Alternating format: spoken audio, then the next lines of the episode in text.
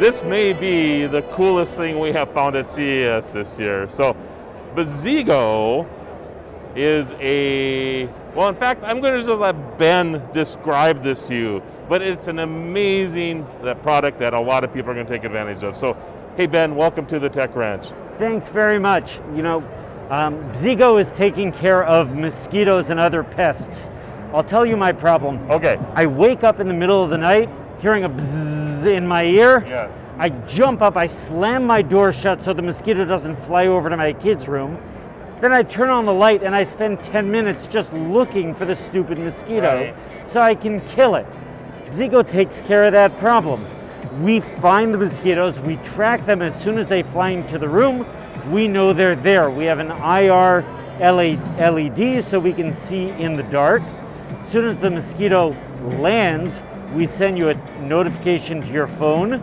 Then we take a laser pointer, circle the mosquito, show you exactly where it is.